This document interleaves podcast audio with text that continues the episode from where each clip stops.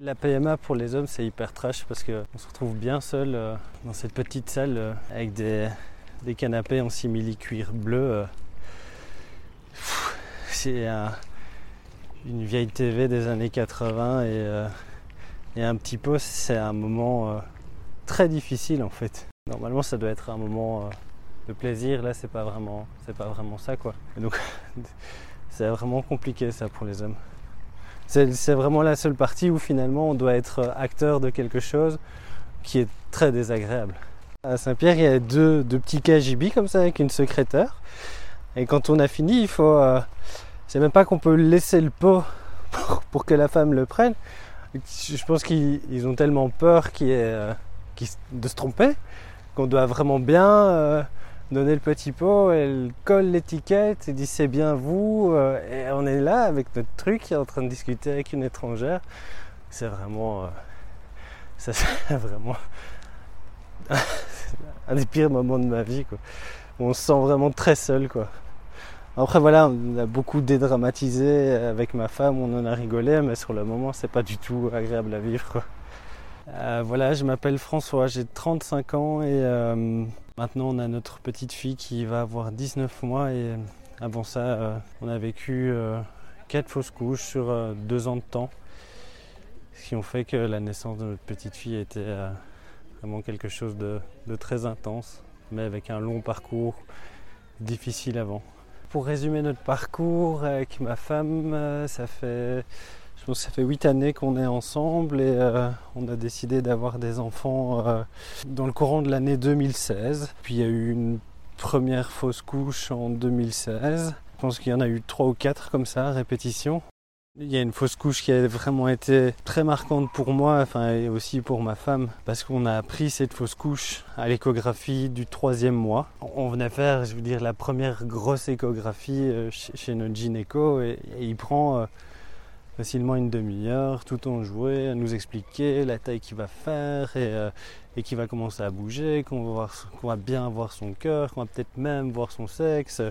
Et donc nous, on était, euh, on était super heureux de pouvoir euh, voir, je veux dire, notre enfant convenablement pour la première fois. Et quand il a commencé l'échographie, je pense que c'est même une échographie sur le ventre, c'était plus, c'était plus, c'était plus vaginal. Moi, j'étais à côté de ma femme et, et je vois le, le gynéco qui met l'appareil sur le ventre de ma femme une première fois, qui dit rien. Et puis il repasse une deuxième fois. Et là j'ai senti qu'il y avait quelque chose qui allait pas. Quoi. Euh, et, il nous a juste dit euh, voilà, je suis désolé, la grossesse n'est pas évolutive. Ça faisait déjà un moment que c'était pas évolutif. C'était horrible en fait. Ça a été complètement horrible parce que parce que d'un moment euh, qui doit être beau, euh, qui doit nous rassembler, qui, euh, est heureux, on, bascule en un quart de seconde dans, l'effroi et dans l'horreur et dans la tristesse. Et ça, ça a été vraiment très compliqué. Et c'est d'autant plus compliqué qu'après, il faut faire sortir ce, ce petit embryon.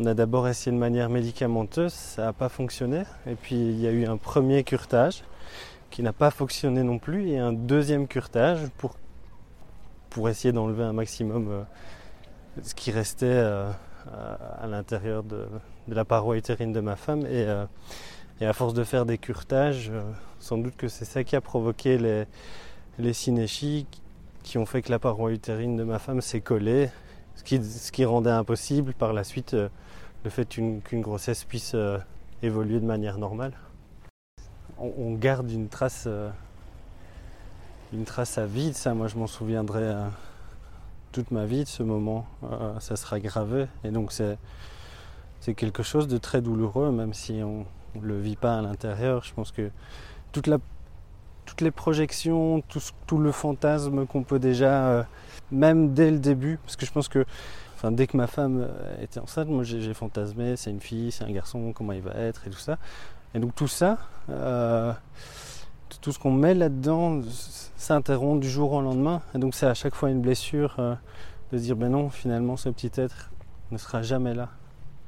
L'après euh, fausse couche, c'était très compliqué parce que tous les problèmes qui en ont découlé ont pris, des mois avant que la situation se normalise et où on pouvait à nouveau imaginer avoir un enfant. Je pense que ça a pris 6, 7, 8 mois. Et c'est compliqué, 6, 7, 8 mois où on doit faire des, prises de sang, enfin où ma femme doit faire des prises de sang euh, tous les mois en disant mais non, le taux d'ACG est toujours pas zéro, il y a toujours quelque chose.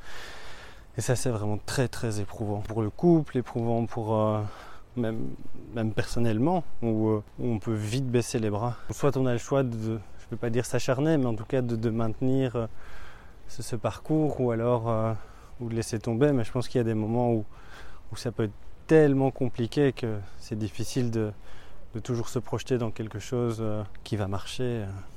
On s'est demandé euh, ce qui se passait. On a été consulté à Saint-Pierre. Et euh, c'est comme ça qu'on a décidé d'aller consulter, de faire un parcours PMA.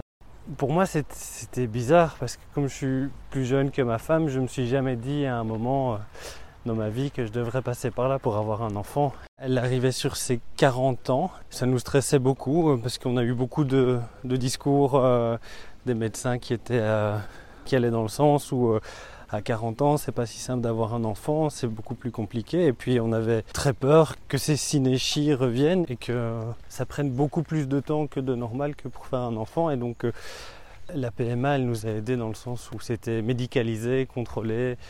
On était suivi médicalement euh, et je pense que ça nous a aidé aussi à, un petit peu être moins anxieux. Euh, ce qui est quand même relativement dur, c'est d'être confronté à, tout ce monde médical, alors qui est hyper bienveillant et hyper euh, attentionné, mais c'est quand même. enfin voilà, ça fait pas partie de l'ordre des choses que de, faire appel à, une équipe pour avoir des enfants.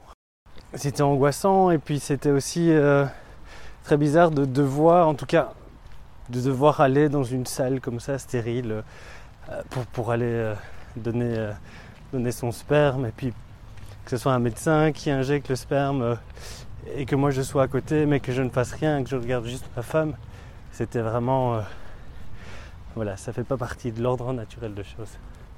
Je suis venu très tôt le matin, et puis ma femme est arrivée vers 10h, et, et on a fait la première insémination, qui a marché du premier coup. Le gynéco, le jour où ça s'est passé, nous a demandé, enfin m'a demandé si, si moi je voulais mettre la pipette de manière symbolique. Alors moi j'étais partant pour le faire, mais euh, je pense que ma femme était, euh, était pas très à l'aise que ce soit moi qui fasse ça. Donc c'est finalement le gynéco qui, euh, qui, a fait ça. Je me suis pas dit qu'on prenait ma place, mais je me suis dit qu'on devait nous assister et que d'un côté c'était c'était dommage de, enfin c'est pas dommage, mais ouais bizarre. D'un côté c'était bizarre que ça soit pas naturel, mais de l'autre côté, ben voilà, ça nous a aidé, euh, ça nous a beaucoup aidé de pouvoir euh, avoir cette assistance. Ben voilà, ça a marché et, le but, ben, c'est qu'on a notre petite fille euh, aujourd'hui.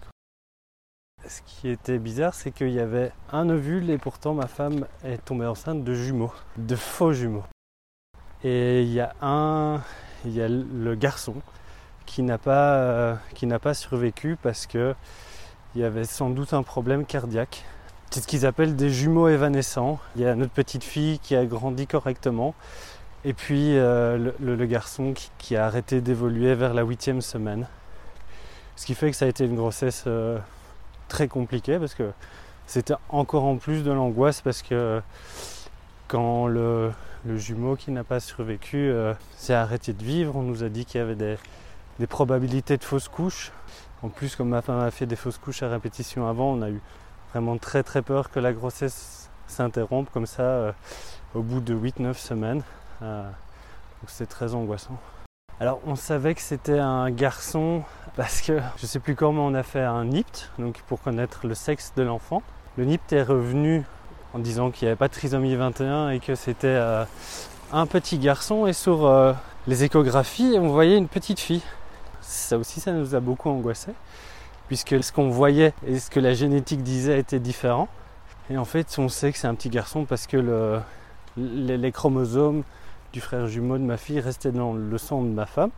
Quand le gynéco il a vu ça, il n'a pas bien compris ce que c'était parce que je pense que le NIP c'est quelque chose d'assez récent et qu'il n'y a pas non plus beaucoup d'années derrière. Et donc euh, on nous a dit bah ça arrive qu'il euh, y ait un enfant qui se développe avec un sexe féminin mais avec des chromosomes masculins. Alors c'est des enfants tout à fait viables mais euh, ils sont stériles. Et donc il y a un moment, on s'est dit, bah, si c'est vraiment ça, qu'est-ce qu'on fait? Euh, est-ce qu'on garde cette petite fille parce que c'est déjà notre enfant ou est-ce qu'on interrompt la grossesse parce qu'elle va être stérile?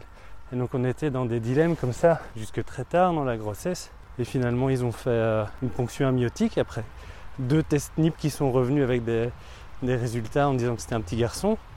Et la ponction amniotique euh, est revenue fille. donc là on s'est dit ok, tout va bien.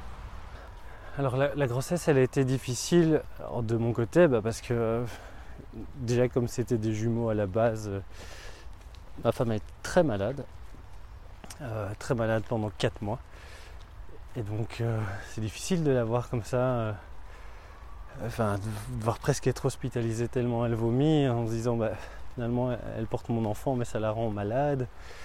Et puis en fin de grossesse, on, a appris que son placenta était mal placé, donc devant le col, il recouvrait le col. Et donc c'est des césariennes qui ne sont pas anodines parce qu'il faut couper dans le placenta pour aller chercher l'enfant. Et donc c'était aussi encore un risque d'hémorragie. Et donc, euh, tous ces faits pendant la grossesse nous ont jamais permis d'avoir, euh, je vais dire, une grossesse normale où on peut se réjouir. Je pense que sur les, sur les 8 mois, puisqu'il est né à 8 mois, on a eu un, petit mois euh, pendant le mois de juillet, on s'est dit ok tout va bien et, euh, on, attend notre fille sereinement. Je, m'étais projeté dans quelque chose de ben voilà, on va avoir une fille, la grossesse va bien se passer. J'ai jamais pensé que ça pouvait être aussi compliqué, que le parcours pouvait être aussi, aussi long et aussi dur euh, pour, pour avoir un enfant. Ah, jamais je me suis dit ça.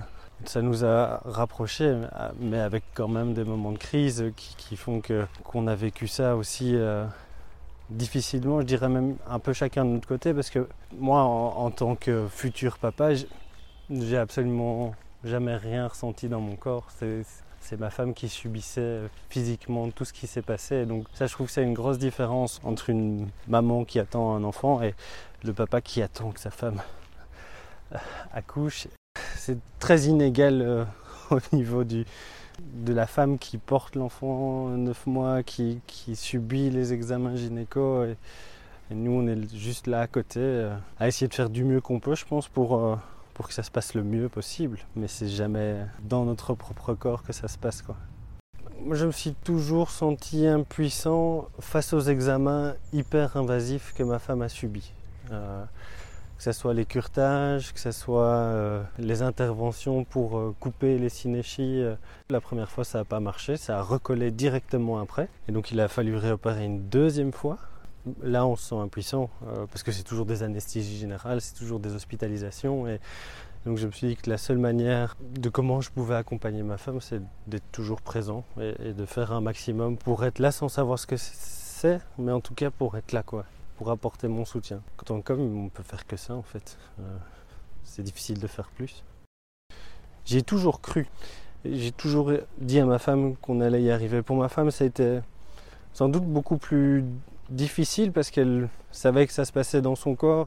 Je pense qu'elle a aussi beaucoup pris, euh, beaucoup pris pour elle en se disant ben voilà, euh, j'ai 40 ans, c'est aussi pour ça, c'est mon corps qui a fait ça. Et moi j'ai toujours essayé d'être rassurant et essayer de, de lui dire que on allait y arriver à deux et que si on n'y arrivait pas, bah, tant pis, euh, on ferait autrement. Le parcours PMA, on en a parlé à nos amis proches. Je pense que c'est à peu près tout. Je dirais que c'est quand même encore une question euh, assez taboue où on ne dit pas forcément qu'on n'arrive pas à avoir des enfants euh, de manière naturelle. Je ne sais pas si c'est une gêne ou, ou si on a honte de dire ça, mais en tout cas c'est quelque chose qui est resté quand même beaucoup dans l'intime. je pense aussi qu'on a peur de dire ça aux gens parce qu'on a peur que ça marche pas et que finalement tous les efforts qu'on mise dans, ce parcours euh, ne fonctionnent pas.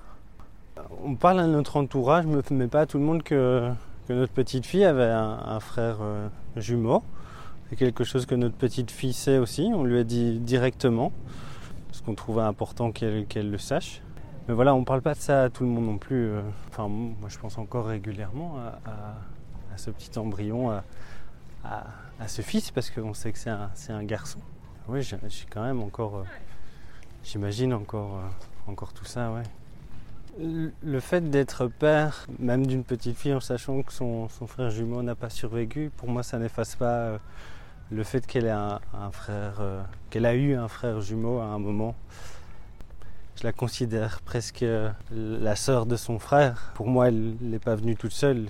Elle n'a pas grandi toute seule au début, et puis là maintenant, elle est est toute seule. Et, et d'ailleurs, je me pose beaucoup de questions par rapport à ça, sur qu'est-ce qu'elle ressent maintenant? Est-ce que plus tard, elle va, elle va ressentir un moment dans sa vie cette perte ou ce vide de ne pas être à deux alors qu'ils ont commencé leur vie à deux Et même, il y, a des trucs qui me font dire qu'elle était bien à deux. Enfin, c'est con, mais elle a deux implantations différentes dans les cheveux. Je qu'est-ce que ça a à voir Ou elle a deux doudous. je me dis, mais comment ça se fait C'est des choses particulières? Donc, je me dis, oui, ça a certainement une, une conséquence sur elle. C'est pour ça que je pense qu'il faut, qu'il faut en parler avec elle. Je lui ai expliqué ça, je pense, le premier jour de sa vie quand on était en néonat et euh, je lui dis ben voilà, tu as un petit frère, euh, il n'a pas survécu, euh, mais on est très heureux que tu sois là. Et on lui a fait un carnet aussi où on écrit des choses dedans et où, on lui a expliqué ce qui s'était passé. Je pense que quand elle aura l'âge de comprendre, on lui réexpliquera clairement. J'ai pas envie que ça soit un tabou pour elle. J'ai pas envie qu'elle ne sache pas si un jour ça arrive, pourquoi elle, sent qu'il lui manque quelque chose ou qu'elle ressent un certain vide. Je veux pas qu'elle se pose la question et qu'il y ait peut-être cette explication-là qui peut être donnée. Je pense que l'explication ne peut pas créer le sentiment de vide. Je, pense que, que de toute façon, si même notre explication crée un sentiment de vide chez, elle, on pourrait être là pour, euh, pour l'accompagner, la soutenir. Je pense que c'est plus simple de, de savoir. C'est important, ça fait partie de sa vie, ça fait partie de, de qui elle est. Je dirais que je suis père d'une petite fille qui a eu un petit frère euh, qui n'a pas pu vivre. Et, ce petit embryon aura toujours une, petite place pour moi, clairement. C'est sûr. Je me dis maintenant que c'est euh, pas anodin de mettre un enfant au monde et euh, que ce qu'on véhicule, c'est que c'est toujours quelque chose de beau, que c'est toujours quelque chose de simple, qu'il n'y a jamais de problème. Et en fait, on se rend compte que c'est pas du tout le cas. On n'est pas beaucoup accompagné ou on n'est pas beaucoup prévenu euh, de tout ça. Et je, trouve que, que ce qu'on nous dit et ce que ce qu'on vit est, très différent. Il faut le vouloir vraiment, et c'est pas si simple que ça, quoi. Faut juste s'accrocher, quoi. Faut s'accrocher, et de toute façon, eux s'accrochent. Hein. Euh, ils sont bien plus capables et bien plus forts que nous dans tout ça, quoi. Euh, en tout cas, ma fille, elle a tracé et, euh, elle a fait tout ce qu'il fallait. quoi. Elle a tout traversé, elle était là. Elle s'est accrochée et même en néonat, elle s'est accrochée et finalement, elle a tout fait comme il fallait. Et donc, oui, c'est déjà une warrior. quoi. Je pense que si, si tout notre parcours au final n'avait pas été, n'avait pas eu une issue positive, je pense que toutes ces fausses couches auraient été beaucoup plus difficiles à vivre et que ça aurait été euh, un énorme regret ou, euh, en tout cas où, toutes ces fausses couches auraient pris une ampleur enfin, beaucoup plus intense et où ça aurait été beaucoup plus difficile à vivre. Ça, c'est une certitude. C'est une certitude parce que finalement, oui, le fait que notre petite fille soit née, ça n'efface pas les fausses couches, certainement pas. Mais euh, mais ça les rend moins douloureuses.